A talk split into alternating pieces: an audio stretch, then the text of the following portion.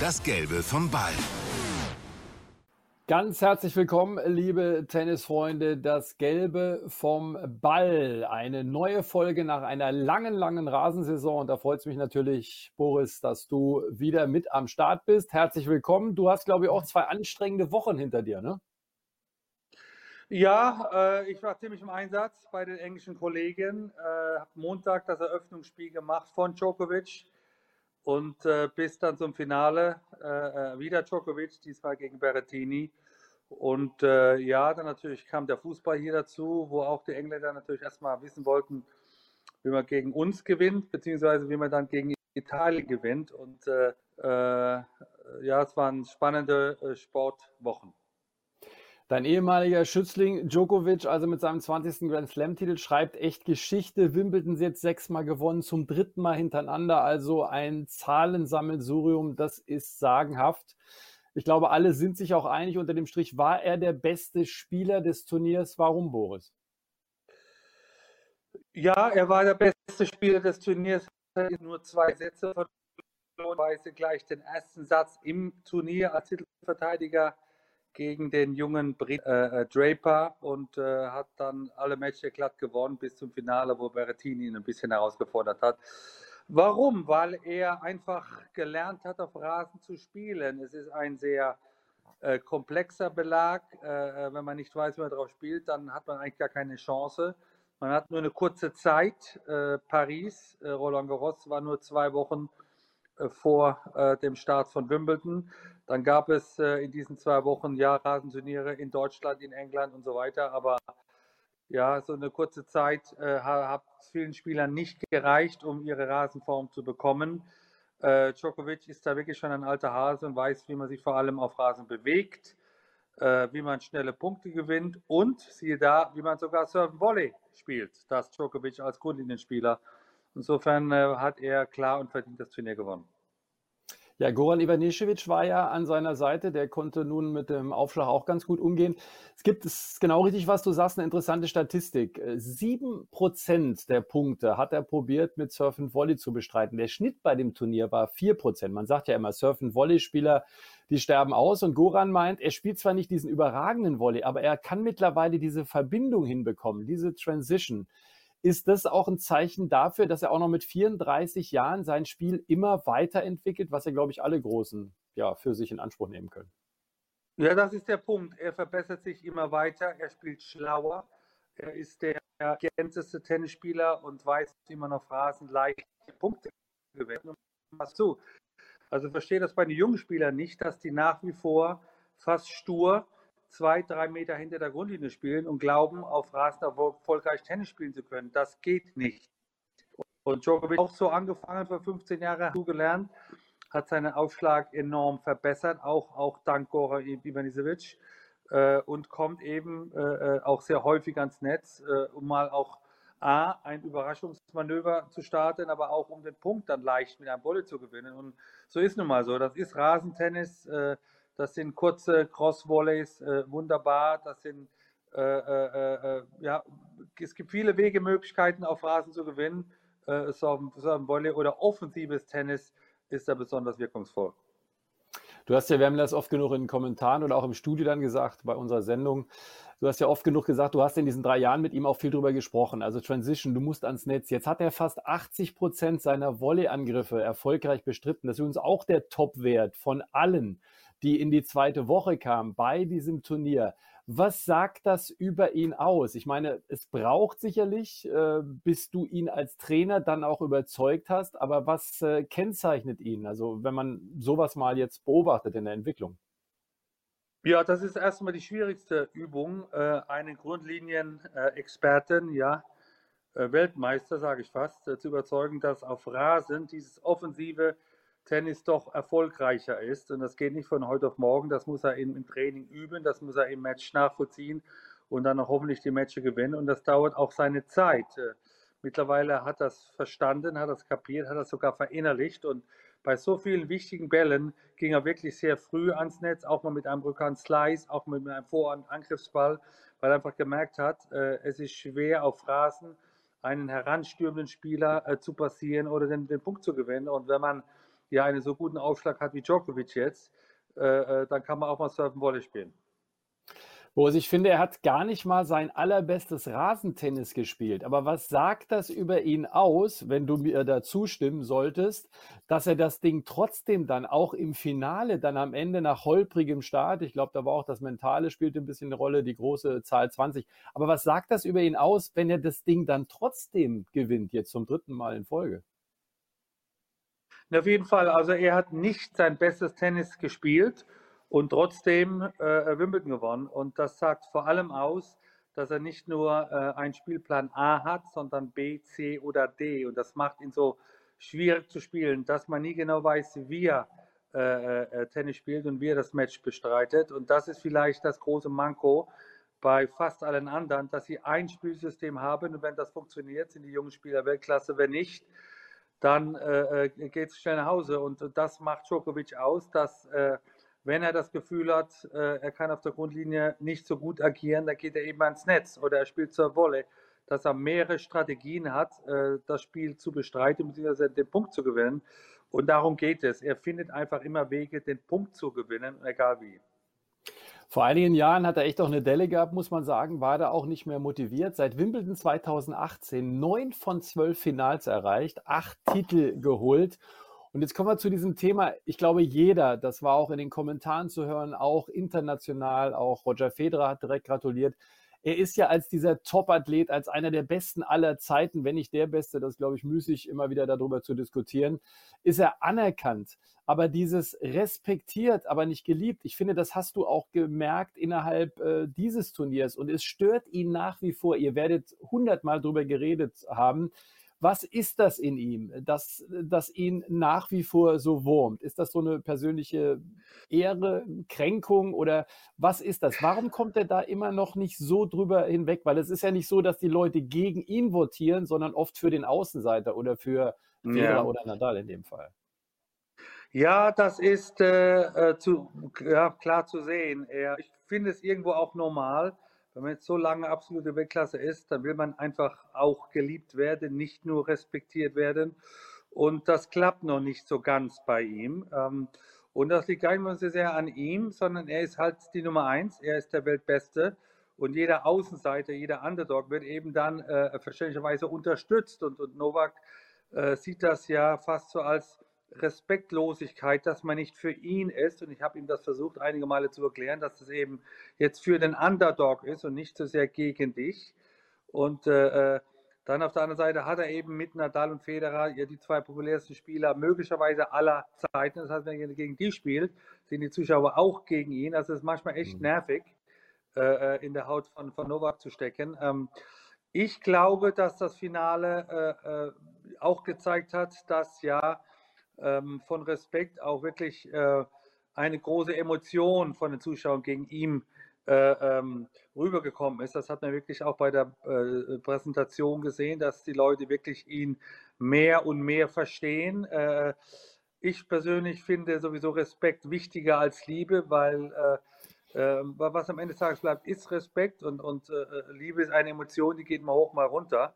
Ähm, aber das ist etwas, das ihn ein bisschen wurmt und, und äh, er tut sein Bestes. Er ist äh, außerhalb des Platzes ein äh, Familienmensch, er hat seine eigene Stiftung, er macht sehr viel für, für äh, Kinder und er setzt sich da wirklich sehr gut ein und, und äh, auch sehr emotional privat.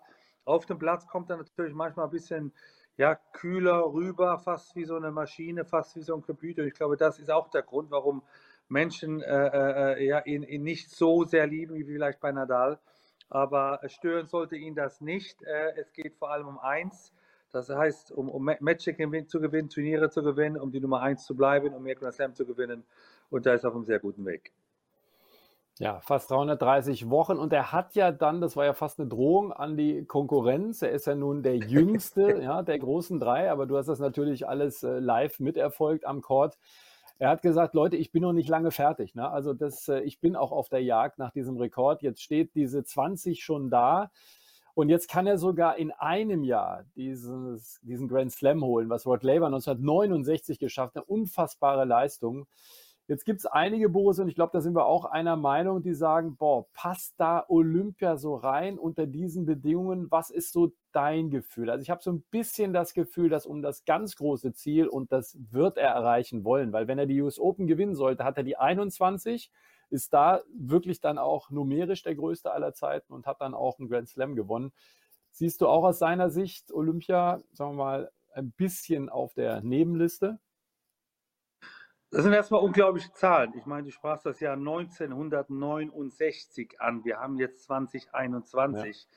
Ja. Er hat schon mal alle vier Grand Slam Turniere in Folge gewonnen. Das war aber äh, 2015 und 2016, mhm. also quasi ein, ein Novak Grand Slam. Zwei im 15er Jahr und zwei im 16er Jahr. Jetzt kommen die, die Historiker und Statistiker und sagen, nee, das war nicht richtig. Du musst, wenn in einem Kalenderjahr sozusagen alle vier gewinnen. Da hat jetzt drei von vier gewonnen. Und das ist sein großes Ziel. Äh, alles andere kann und darf ihn auch nicht interessieren. Das ist eine einmalige Möglichkeit. Und jetzt haben wir Olympia im Sommer. Das, ist, äh, das passt eigentlich so gar nicht rein. Jetzt sind die äh, Reglements in Tokio auch besonders streng. In Wimbledon haben wir vor Zuschauern spielen dürfen. Ja, die Spieler waren in einer sogenannten Blase, also die waren in ihrem eigenen Hotel und dann in, auf der Anlage konnten sozusagen mit der Außenwelt äh, keinen Kontakt aufnehmen.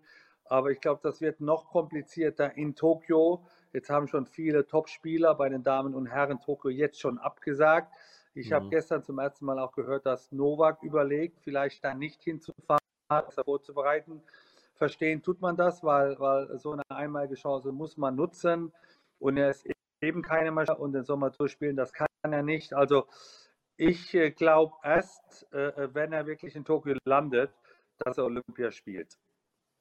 Ja, weil man muss auch sagen, es hängt damit zusammen, ne, das Team kann nicht komplett dabei sein. Also es gibt ja noch mehrere Umstände. Du hast keine Zuschauer. Du hast eben angesprochen, er hat diese vier Grand Slam-Titel in Folge gewonnen. Danach, interessanterweise, ist er in dieses Loch, was ich erwähnt habe, gefallen. Er hatte, glaube ich, acht äh, Grand Slam-Turniere in Folge keinen Titel. Gut, also wer sagen kann, das ist dann schon eine Delle in der Karriere. Respekt und Anerkennung. Aber diese unglaubliche Motivation. Er sagt das ja immer mal wieder auch so im internen Kreis. Er zieht schon eine Menge auch raus, ne, aus dieser Rekordjagd, die ja jetzt wirklich greifbar ist für ihn. Ja, die Frage ist ja sowieso, was treibt einen Djokovic noch mhm. an? Und das gleiche gilt für Federer oder Nadal. Wir haben alle drei 20 Grand Slam-Titel. Matthias, 20. Du bist ein großer Spieler, wenn du mal einen gewonnen hast. Die haben 20 gewonnen mhm. untereinander, also 60 zusammen. Und da fragt, ist die Frage, ja, warum will ich noch Tennis spielen? Warum äh, will ich mich hier noch quälen? Warum noch die Disziplin? Warum noch die Enthaltsamkeit? Und da äh, gibt es nur eine Antwort, das heißt Geschichtsbücher, das heißt Tennisgeschichtsbücher. Ich möchte in die Tennisannalen eingehen. Ich möchte der erfolgreichste Spieler aller Zeiten werden. Und das ist natürlich das große Ziel. Jetzt ist er mit 34 Jahren da relativ jung, also jünger wie die anderen beiden und hat äh, diese Chance auf jeden Fall nicht nur dieses Jahr, aber auch noch die nächsten Jahre wirklich 21 oder mehr Grand Slams zu gewinnen. Und das ist der Grund, warum er noch Tennis spielt und warum er sich diese Mühen macht, weil ob er jetzt 84 Grand Prix-Sieger hat oder 88, äh, das macht keinen Unterschied. Mhm. Auch die Wochen spielen eine Rolle. Er hat jetzt fast 330 Wochen an die Nummer 1, auf Position Nummer 1. Das ist auch ein Rekord, das reizt ihn auch, aber äh, über allem steht die Grand Slam und äh, deswegen sind die US Open so wichtig für ihn. Ja, und einer, äh, dessen Rekord er immer mehr knackt, ist natürlich Roger Federer. Den hast du logischerweise auch intensiv beobachtet. Ähm, ich auch jedes Match, weil ich auch so ein bisschen was für Schweizer TV noch gemacht habe.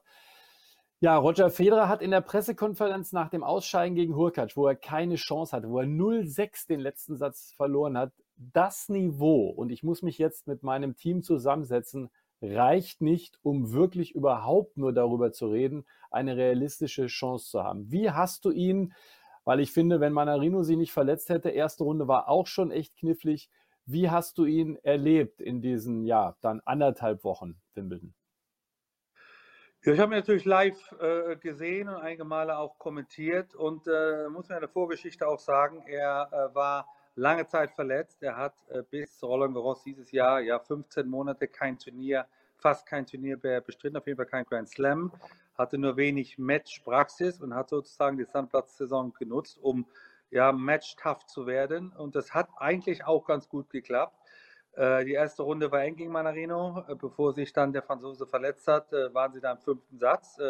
danach hat er ganz gut gespielt, mhm. immer wieder Phasen gehabt, wo er sogar exzellent gespielt hat. Aber natürlich das Viertelfinale war, war nicht gut. auch der letzte Satz 6-0. Roger Federer hat in Wimbledon noch nie einen Satz 6-0 verloren. Und da muss natürlich die Frage gestellt werden, ähm, warum, weshalb, wieso so, ist er noch gut genug? Ist er noch fit genug? Äh, tat das Knie wieder weh? Äh, was ich aus Kreisen auch gehört habe. Mhm. Ähm, wie lange braucht er, um wieder der alte Federer zu werden? Geht das überhaupt noch mit 39 oder der wird nächsten Monat 40?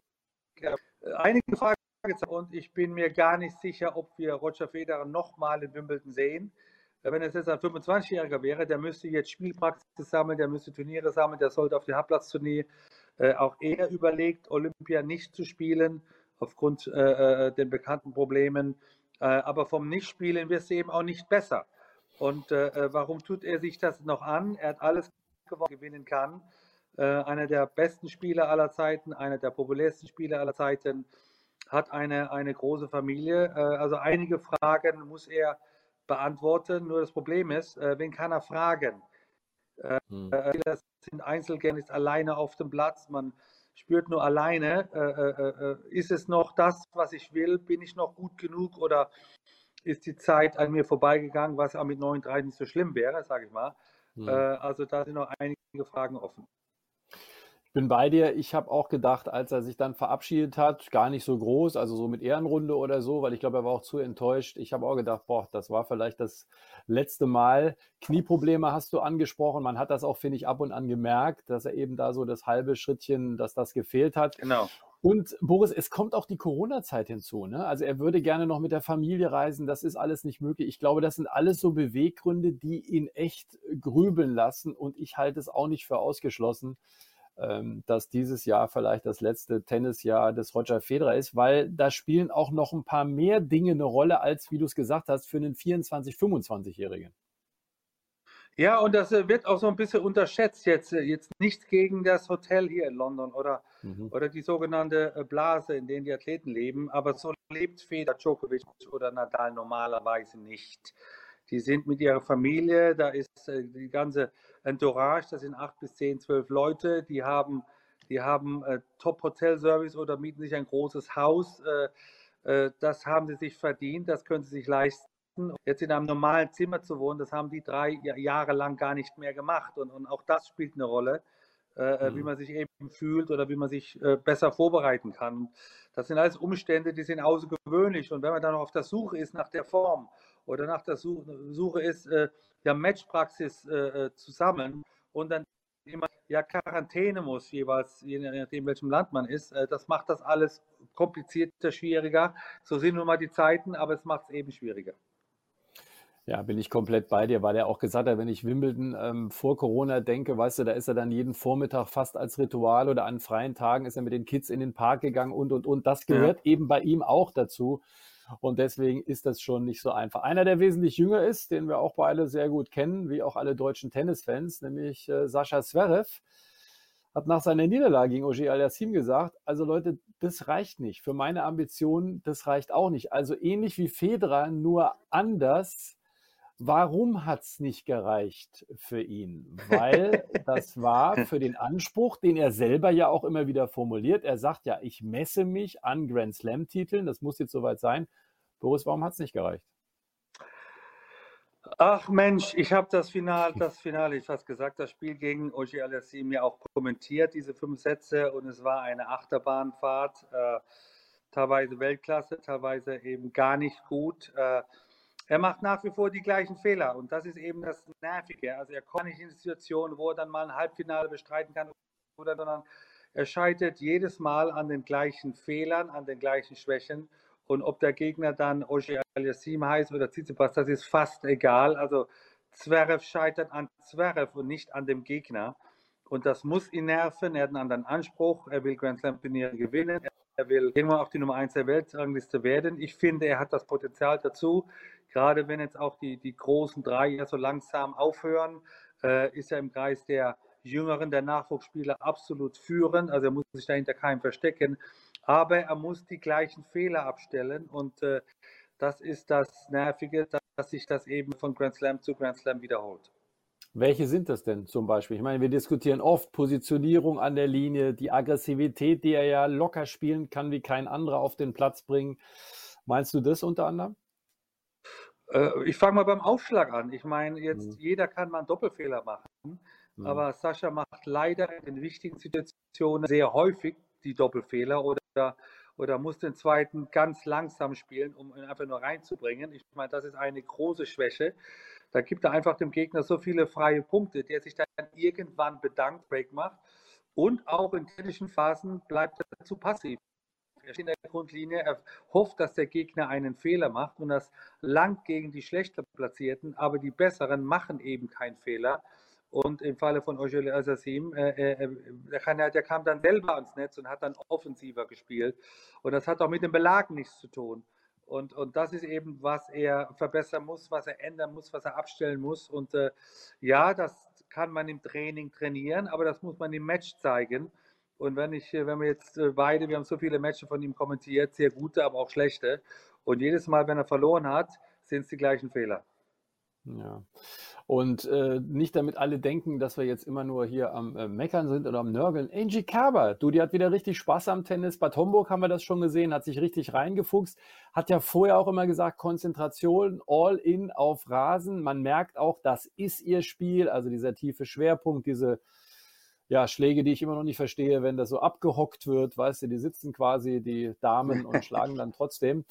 Aber das war ein klasse Turnier und auch gegen Barty hatte sie auch die Überzeugung, dass sie durchaus was äh, reißen kann. Es ist schon interessant, was ein Bodenbelag mit dir macht. So, weißt du, wenn du dich wohlfühlst, wenn du daran glaubst, ja. da kann ich mein bestes Tennis spielen. Ja, das war für mich Queen Angie. Äh, das war also Angie Kerber vom Feinsten. Ähm, und äh, gegen Barty hat es ja auch eine Chance, die spätere Siegerin aus Australien. Und äh, äh, nein, ich habe ihre Spiele natürlich auch gesehen. Äh, äh, äh ich habe sie unterstützt und, und war, war freudig überrascht, wie gut sie spielt. Und nicht nur, weil sie sich wohlfühlt, sondern vor allem, weil sie weiß, wie man. Das ist vielleicht für mich so die, das große Fragezeichen, dass immer noch sehr wenige Spieler oder Spielerinnen wirklich verstanden, wie man richtig auf Rasen spielt. Und, und Angie hat dieses Turnier 2016 gewonnen äh, äh, war die Nummer 1 der Welt, äh, bewegt sich auf Rasen natürlich, mhm. hat mit ihrem, ihrem äh, sehr klaren, wenig Topspin, ihrem Linkshänderaufschlag einfach auch Vorteile, ihre, ihre Spielstrategie auf Rasen passt. Und dazu, dass sie natürlich auch dann das Selbstvertrauen von Bad Homburg mitgenommen hat, wo sie seit langer Zeit mal wieder ein Turnier gewonnen hat. Und man hat auch gesehen, wie, wie äh, es Spaß gemacht, wieder auf Rasen zu spielen. Und auch sie weiß, dass es dass sie nicht ewig spielen wird. Und, und jetzt wollte es nochmal zeigen, dass hier Phrasen wirklich Weltklasse ist. Das war wunderbar zu sehen. Und auch sie grübelt natürlich ein bisschen Richtung Tokio, aber Boris, vielleicht gibt es eine kleine Motivationsspritze. Sie ist nämlich auf der Liste der potenziellen Fahnenträgerinnen, was ja eine unglaubliche Ehre ist. Jetzt kann man sagen, gut, Eröffnungsfeier ist keiner dabei, keine Zuschauer, aber trotzdem, es ist ja eine Wahnsinnsehre. Und man hört so ein bisschen auch im Flurfunk, dass das vielleicht noch etwas wäre, wo sie sagt, ja komm, das ist äh, so groß eigentlich in meiner Karriere. Die Athleten sind aufgefordert, da zu wählen. Da stehen mehrere bei Männlein und Weiblein auf der Liste. Aber insgesamt hört man auch, auch sie macht sich Gedanken. Ist Tokio eine Reise wert? Ne? Nein, das ist natürlich für einen Athleten die größte Ehre überhaupt, äh, äh, die eigene Fahne äh, bei der Eröffnungsfeier ähm, ins Stadion tragen zu dürfen. Äh, das ist nur, kam nur wenigen Sportlern äh, äh, zugleich. Und äh, das ist eine Motivation. Äh, und äh, auf der anderen Seite ist natürlich auch für Angie sind die Umstände nicht einfach, wie die Athleten eben bei Olympia dieses Jahr in Tokio ja, behandelt werden müssen aufgrund von mhm. Corona. Die, das Reglement in, in Japan ist extrem streng. Ähm, äh, auf der anderen Seite äh, äh, werden das wahrscheinlich ihre letzten Olympischen Spiele sein. Insofern ist das die letzte Chance, äh, bei Olympia aufzutreten. Ich glaube, das sind so die, die zwei Gedankengänge, äh, äh, mit denen sie hin und her spekuliert. Ähm, ich glaube, sie ist erstmal auf einem Höhenflug. Halbfinale Wimbledon tat ja sehr gut. Olympia war immer ein Ziel für sie. Äh, bei den letzten Olympischen Spielen hat, das hat sie sehr gut äh, äh abgeschnitten ähm, in Rio. Und äh, insofern, ja, ist, ist das, ist, wäre das eine, ja, vielleicht die größte Ehre für sie, wenn sie die deutsche Fahne ins Stadion tragen dürfen. Ja, hat Silber gewonnen und dann kommen danach die US Open, wo sie ja nun auch schon mal gewonnen hat. Lass uns noch ein Wort aber zum Wimbledon-Turnier verlieren. Du warst ja für die Kollegen, für die britischen Kollegen wieder mal am Start, wie seit vielen, vielen Jahren. Du, mich würde mal interessieren, was ist denn der Unterschied, wenn wir zusammenarbeiten, also wenn du bei Eurosport in Deutschland am Start bist und bei der BBC? Also gibt es irgendwelche eklatanten Unterschiede, wo du sagst, ja, da habe ich ein bisschen mehr Freiheiten oder das ist reglementiert? Also wie ist denn das äh, für dich vor Ort? Äh, so, sagen wir so, wenn das Spiel losgeht, Matthias, äh, da würden ja. wir beide viel zu viel quatschen. Okay. Das heißt, da hast du ein Reglement, dass du, also wenn der Spieler vom Stuhl aufsteht und zum Platz geht, dann hast du vielleicht 10, 15 Sekunden, lass es 20 Sekunden sein. Da kannst du deine fünf schlauen Sätze sagen und dann musst du die Klappe halten. Und wenn der, die Ralle läuft, auch. Also man, man darf deutlich weniger sagen. Mhm. Dann ähm, äh, ist die, beim Finale waren wir zu dritt. Also da waren äh, ich gemeinsam mit Andrew Castle und Tim Henman in der ganz okay. kleinen auf dem Center Court. Ist das die unten, die, die, unten direkt, die unten direkt am Platz, dieser kleine, ich sag mal, Genau, also wir sind quasi ja. auf, auf Grashöhe ja. und können Spieler wirklich in die Augen sehen, weil das Handtuch liegt. Also sie kommen quasi vor unser, vor unser äh, Fenster und, und mhm. können uns fast auch sehen, wenn wir kommentieren. Ähm, also das ist sehr spannend, wie nah wir sitzen. Insgesamt war es wieder schön, live bei einem Turnier zu sein. Äh, man hat einfach diesen Stahlgeruch und man hat die Spieler gesehen, man hat die Atmosphäre äh, aufgesogen. Insofern, das, das, war, das war sehr gut. Ähm, dann macht die BBC gerne direkt vor dem Match auf dem Platz, also wenn der Spieler auf dem Platz geht, äh, mhm. sozusagen ein, ein Warm-up, wo man dann zehn Minuten hat und da ist die Atmosphäre einfach unglaublich, wenn man sein eigenes Wort kaum hört und, und dann auch dann irgendwann aufhören muss. Und äh, ja, es ist was anderes. Es macht mir großen Spaß äh, mit dir natürlich und, und äh, aus München, aber live dabei zu sein, ist einfach was anderes. Ja, und live dabei bist du dann schon auch seit vielen Jahren als Spieler und dann eben auch als Erfolger, also sagen wir als Journalist oder als Coach. Boris, es sagen immer, Wimbledon, sagen viele, ist nicht mehr das. Also unabhängig äh, vom Rasen, also als ein Herr Becker gespielt hat, war es Rasen mit allen Tücken. Der ist jetzt auch tückisch, aber es gibt so ganz interessante Beobachtungen. Weißt du, wenn wir zum Beispiel mal diese braunen Stellen vergleichen, zu deiner Zeit und zu der Zeit jetzt am Finaltag, du siehst keinen Trampelpfad mehr Richtung Netz. Das sieht man heutzutage nicht. Früher sah das ganz anders aus. Heute hast du alles an der Grundlinie. Ähm, ja, was sind so aus deiner Sicht die, die, die größten Unterschiede vielleicht zu der Hochzeit, in der du ja auch gespielt hast beim Wimbledon-Turnier? Ja, also da bin ich dann vielleicht mit den meisten Experten nicht äh, äh einer Meinung. Also ich glaube, so viel hat sich nicht geändert. Ja, der Rasen wurde 2002, also der, die Qualität des Rasens wurde verändert, ist etwas stumpfer, ist etwas länger. Das heißt, dadurch rutscht der Ball weniger weg und, und ist also der insgesamt ist es etwas langsamer geworden deswegen auch mehr Grundlinienspieler. Der Grund, warum es diese Trampelpfade ans Netz nicht mehr gibt, ist, weil die meisten Spieler eben das nicht machen, sondern die spielen von der Grundlinie. Mhm. Ähm, dann gibt es immer noch die Royal Box. Äh, ähm, Duke und Duchess of Cambridge waren da, also William und Kate äh, und viele andere Superstars. Das gibt es so in keinem anderen Turnier. Selbst Tom Cruise war Samstag und Sonntag äh, im Herrenfinale. Ähm, was anders ist, ist, äh, äh also es, es, hat wieder viel geregnet. Das äh, 1 und der Center Court haben ein Dach, das mhm. innerhalb von Kürze der Zeit zugeht. Also äh, die Matches konnten ohne große Verzögerung äh, durchgeführt werden. Was abgeschafft wird nächstes Jahr, ist der freie mittlere Sonntag. Mhm. Äh, das hat aber auch hier politisch-sportliche Gründe. Äh, äh, äh, ich fand es immer schön, dass man einfach einen Tag auch mal zu Hause bleiben konnte oder auch der Spieler konnte es regenerieren. Also ab nächstes Jahr wird der Mittelsonntag Tennis gespielt. dadurch wird der, der zweite Montag weniger spannend. Für mich war das immer der schönste Turniertag, weil ja. wirklich alle Herren und Damen, die noch im Turnier sind, müssen an diesem zweiten Montag raus und, und Tennis spielen. dann war es zum ersten Mal so, dass volles Haus war. Also das erste Mal bei einer Sportveranstaltung, vielleicht sogar auf der Welt, war wirklich dann Mitte der zweiten Woche äh, volles Haus, äh, nicht nur beim Finale, schon ab dem Viertelfinale. Also die Atmosphäre war unglaublich schön. Ähm, und äh, ja, die US Open wollen jetzt nachziehen. Äh, die wollen schon in der ersten Woche, äh, dass alle Zuschauer rein dürfen. Aber sagen wir so, man hat wirklich gemerkt, äh, der Tennissport braucht die Fans, der braucht die Zuschauer, der braucht die volle Stadien. Dann äh, spielt der Spieler besser, ist der, der, der, der Zuschauer kann mehr unterstützen. Ich glaube, die Zuschauer zu Hause äh, finden diese, diese, dieses Bild einfach, einfach besser und schöner und, und insgesamt war dadurch auch die Qualität sehr hoch.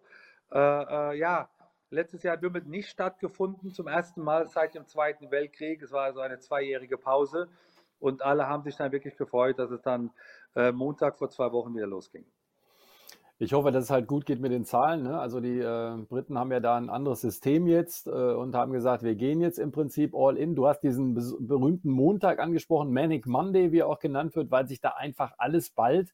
Und an diesem freien Sonntag, Boris, war's da, war das auch so bei dir, dass du früher an diesem freien Sonntag einfach mal so nochmal auf die Anlage gegangen bist? Das machen ja einige der Topstars auch äh, fast als Ritual. Was waren denn so deine Rituale auch ähm, als Aktiver beim Wimbledon-Turnier? Nein, also ich bin äh, am Mittelsonntag nicht auf die Anlage und äh, hatte einen einen Trainingsplatz äh, auch außerhalb der Anlage gemietet, immer die ganze Zeit. Da hatte ich zwei Plätze und habe da immer unterschiedlich drauf gespielt äh, und habe mich eigentlich ähm, ja abgeschottet und, und äh, nicht, äh, bin nicht in die Umkleidekabine und bin nicht auf die Lage und habe einfach versucht, da meine, meine Gedanken zu sortieren, meine Kraft zu sammeln und auch mal so ein bisschen runterzukommen. Ähm, viele gehen nach wie vor voran oder gehen sogar auf die Anlage und, und wollen nochmal die Atmosphäre genießen. Ähm, die Atmosphäre kenne ich und, und, und weiß, um mhm. was es geht und wollte mich eher erholen an diesem mittleren Sonntag. Du hast äh, den Duke of Kent äh, angesprochen. Du, der hat schon als Präsident des Clubs damals Rod Laver geehrt. Also so lange ist das jetzt schon äh, her. 1969 war das. Ich glaube, Ann Jones hat bei den Ladies gewonnen. Jetzt fragen natürlich alle, äh, wer wird denn Nachfolger? Ich hätte die Frage gestellt, wer wird denn eventuell Nachfolgerin? So, jetzt bist du mein persönlicher High Society Experte und sagst, könnte es denn sein, dass vielleicht Herzogin Kate da diesen Job übernimmt? Ja, also Duke und Duchess of Cambridge, das ist William und Kate, äh, die waren da. Mhm. Und äh, äh, die Duchess ist die äh, Nachfolgerin sozusagen, die neue Präsidentin des Clubs. Und mhm. äh, die Duke of Kent äh, äh, war auch da und, und hat das eben seit über ja, fast 60 Jahren gemacht. Du hast angesprochen, schon in den mhm. 60er Jahren hat er einem gewissen Rod Laver den Pokal überreicht. Also das ist eine schöne Tradition, die sich da fortsetzt.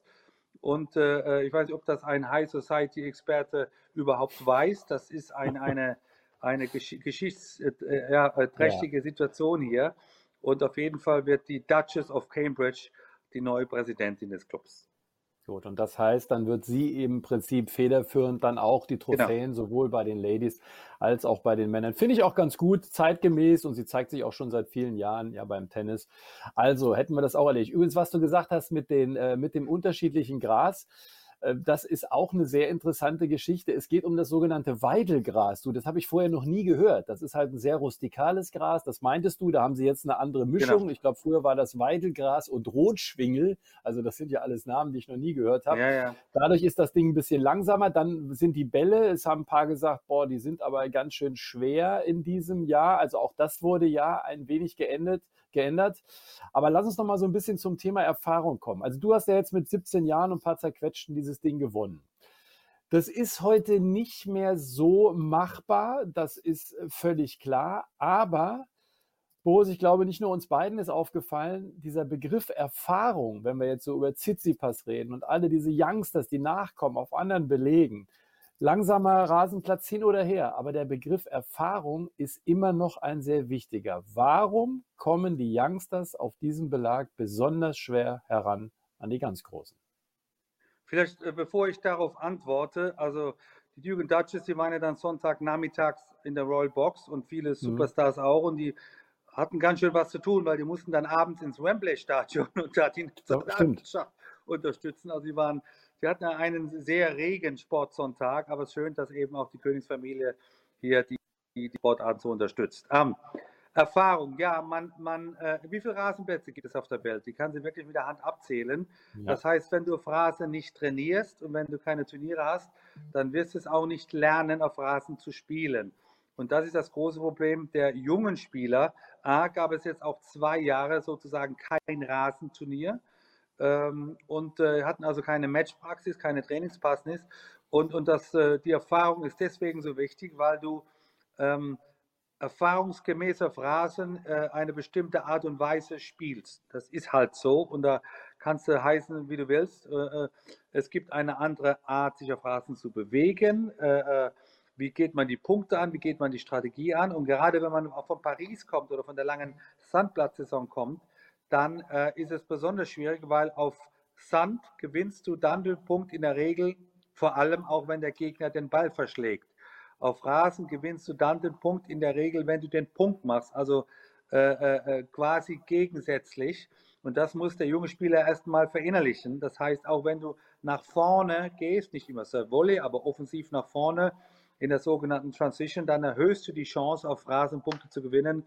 Und genau das, den Umkehr, das, um, das Umgekehrte musst du auf Sand spielen. Und äh, äh, wenn du das eben schon einige Jahre gemacht hast, dann verstehst du das besser wie man auf Rasen spielen muss. Ich habe Tsitsipas im Training vorher äh, verfolgt und, und habe mhm. mit seinem Vater gesprochen, auch mit äh, Patrick Mortoklo. Und der, der Junge stand einfach beim Return drei, vier Meter weiter hinten. Gesagt, warum steht er so weit hinten? Dann haben die gesagt, ja, weil er auf Sand auch so steht. Ich gesagt, genau das ist ein Fehler. Das ist Rasen und letzte Woche war Sand. Dass er dann erste Runde verloren hat, das habe ich ihm nicht gewünscht, aber ich war nicht überrascht. Ja, und dementsprechend vielleicht auch zu erklären, gut, jetzt leider auch Verletzungen mit Serena und mit Manarino und einigen anderen, aber dementsprechend auch zu erklären, dass du natürlich hinten, wenn du dann nach außen gehst und übrigens ein Pete Sampras musste dieses Laufen, was du angesprochen hast, diese andere Art und Weise zu spielen, auch erst lernen. Er hat die ersten vier Male Wimbledon erste Runde verloren. Das ist dann eventuell auch äh, ein Grund dafür, ne? weil du dich hinten vielleicht in einem frischeren Gras auch noch mal ein bisschen häufiger hinlegst. Ja, es war ja auffällig, wie in den ersten Tagen äh, viele einfach weggerutscht sind. Äh, äh, und das ist nicht außergewöhnlicher Phrasen, rutscht man einfach ein bisschen mehr, aber vor allem war es der Grund, weil die meisten Spieler einfach zu weit hinter der Grundlinie äh, standen und sich versucht haben zu bewegen. Und da ist es nun mal extrem rutschig, übrigens auch noch in der zweiten Woche. Und äh, wenn man aber darauf nicht spielt und die Erfahrung nicht sammeln kann, das jetzt wie gesagt zwei Jahre nicht machen konnte, dann ist man auch überrascht. Jetzt gucke ich bei den meisten Trainern auch, auch in die Augen und sehe, auch die Trainer haben vielleicht noch nie in Wimbledon gespielt. Mhm. Insofern, was sollen sie ihren Spielern denn raten, wenn sie selbst noch nie erfahren haben? Also das ist ein, ein langes Thema. Auch deswegen sind oft die gleichen Spieler, gerade in Wimbledon, weit vorne. Djokovic jetzt zum sechsten Mal gewonnen, weil sie einfach aus ihrer Erfahrung her schöpfen können und wissen, wie man auf Rasentennis spielt. Du hast ja so viel erlebt, äh, Wimbledon. Wenn man dich jetzt fragen würde, der ungewöhnlichste Moment oder der besonderste Moment, ich meine, klar, mit 17 das Ding zu gewinnen, ich glaube, das werden alle nie vergessen.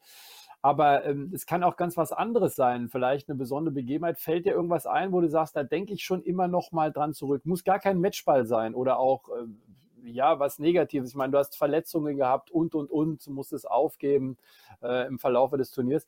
Fällt dir irgendwas ein, wo du sagst, das war schon noch was Besonderes, was ich immer auch mitnehme? Ja, Wimbledon hat äh, unglaubliche Geschichten geschrieben, gerade für mich. Es ist der Ort, äh, wo ich ja äh, populär wurde, wo die Öffentlichkeit mich äh, zum ersten Mal erlebt hat. Äh, ich bin immer dankbar, dass ich Wimbledon spielen durfte und es, auch mal gewinnen konnte.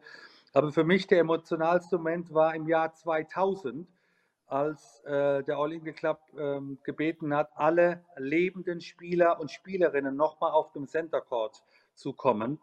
Und äh, zum Beispiel äh, war Björn Borg da zum ersten Mal seit seiner Finalniederlage 1980, ist er wieder auf den Platz gekommen und lässt sich dann sofort auf die Knie fallen, küsst erstmal den Boden. Ich meine, äh, Gänsehaut, äh, äh, Achterbahn. Also was habe ich noch nie gesehen. Das vor meinen Augen. Da war dann ein Michael Stich war dabei, ein John McEnroe, ein Stefan Edberg, aber auch bei den Damen viele bekannte Spielerinnen und sogar einige noch im Rollstuhl. Und das war für, für mich vielleicht das schönste Bild, was ich jemals in Wimbledon gesehen habe.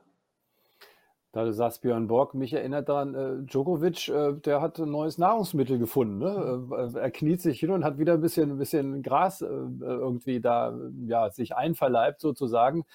Sein besonderes Ritual. Hast du äh, im Nachhinein irgendwie noch Kontakt eigentlich zu ihm haben können, äh, dem Champion? Oder normalerweise lässt man die ja dann erst in Ruhe, weil der muss das ja auch erstmal verdauen, was da in diesen zwei Wochen los war mit ihm. Ne?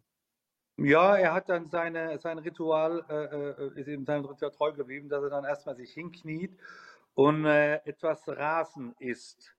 Und ja. ob er es dann runtergeschluckt hat, weiß ich nicht, aber das ist eine schöne, schöne Szene und das macht er jedes Mal, wenn er gewonnen hat. Ähm, nein, wir waren ja in diesen zwei Bubblen. Also wir, wir vom mhm. Fernsehen durften auch dann nicht in den Spielerbubble gehen und auch nicht umgekehrt. Wäre das der Fall gewesen, äh, wären wir vom Turnier rausgeflogen. Also die waren wirklich sehr streng. Äh, mhm. wir durften auch die Spieler im Hotel nicht besuchen. Wir durften die Spieler nicht in ihre Privatsphäre besuchen. Die Spieler durften also auch überhaupt nicht aus dem Hotel raus.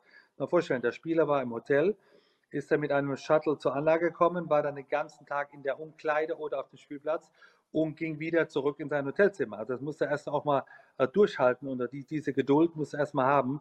Und äh, wir, wir von der anderen Seite durften also die Spieler auch gar nicht berühren oder sprechen oder sehen. Äh, ja, wir haben uns einige Male getextet und so weiter und wir sind ja befreundet, aber das war es schon. Zum Schluss vielleicht noch, weil äh, jeder, der mal Rasentennis gesehen hat, äh, der weiß, es ist, es riecht anders. Der Klang ist ein ganz anderer. Also es ist ein komplett anderer Tennissport. Warum würdest du sagen, warum ist Wimbledon, gerade Wimbledon, so außerordentlich für dich als Sportler, als Beobachter, als Trainer, also in den ganzen vielen Jahrzehnten, die du eigentlich schon mit diesem Turnier und diesem Ort, und es ist ein spezieller Ort, ja, verbandelt bist? Ja, es ist das bekannteste Tennisturnier der Welt. Äh, jetzt nichts gegen Roland Garros oder die Australian Open oder die US Open, aber Wimbledon kennen auch viele, die mit dem Tennis nichts zu tun haben. Es gibt nur eine Royal Box in Wimbledon. Es gibt nur eine, in dem, also jetzt in dem Fall die Königsfamilie. Und die kommen auch dann wirklich so oft, wie sie können. Äh, äh, es ist das größte Ereignis äh, äh in Großbritannien. Ich sage nicht Sportereignis, es ist das größte Ereignis. Und die ganze Welt schaut zu. Ich muss sich vorstellen, also Großbritannien ist ja Teil der Commonwealth. Das mhm. Wimbledon-Finale gucken mal schlappe 800, 900 Millionen Menschen zu. Das, das ist dann Indien inbegriffen und Australien und Nordamerika und, und weiß der Teufel, wo noch alles. Insofern auch das, das Turnier, wo die meisten Zuschauer einfach hinschauen. Das heißt auch für den Spieler, dass dein Leben sich verändert, ob du es willst oder nicht. Und jetzt so gern wir Ersparti haben, so zurückgezogen sie gerne leben will, das ist nun vorbei, Mädchen. Du bist wahrscheinlich, du bist Australier des Jahres gewählt und, und äh, Djokovic äh, hat das ja schon einige Male hinter sich gebracht. Und alle, alle großen Geschichten, die man dann von Spielern erfährt, äh, da hat immer Wimbledon sehr viel damit zu tun. Äh, Goran Ivanisevic hat das Turnier vor 20 Jahren gewinnen können. Äh, das, das wird unvergessen bleiben. Und ich könnte jetzt noch eine Stunde erzählen, warum Wimbledon so außergewöhnlich ist, aber ich habe, glaube ich, einige Geschichten jetzt schon rübergebracht. Und deswegen werden wir das nächste Mal wieder äh, eine Stunde und mehr erzählen, weil Tennisthemen gibt es immer. Boris, ich sage dir vielen Dank. Das war quasi alles zum Thema Rasentennis und Wimbledon, aber wir melden uns bald wieder. Liebe Tennisfreunde und liebe Sportfreunde, das war's von Boris und mir mit das Gelbe vom Ball. Vielen Dank fürs Zuhören. Und tschüss. Das war das Gelbe vom Ball, der Eurosport Tennis Podcast.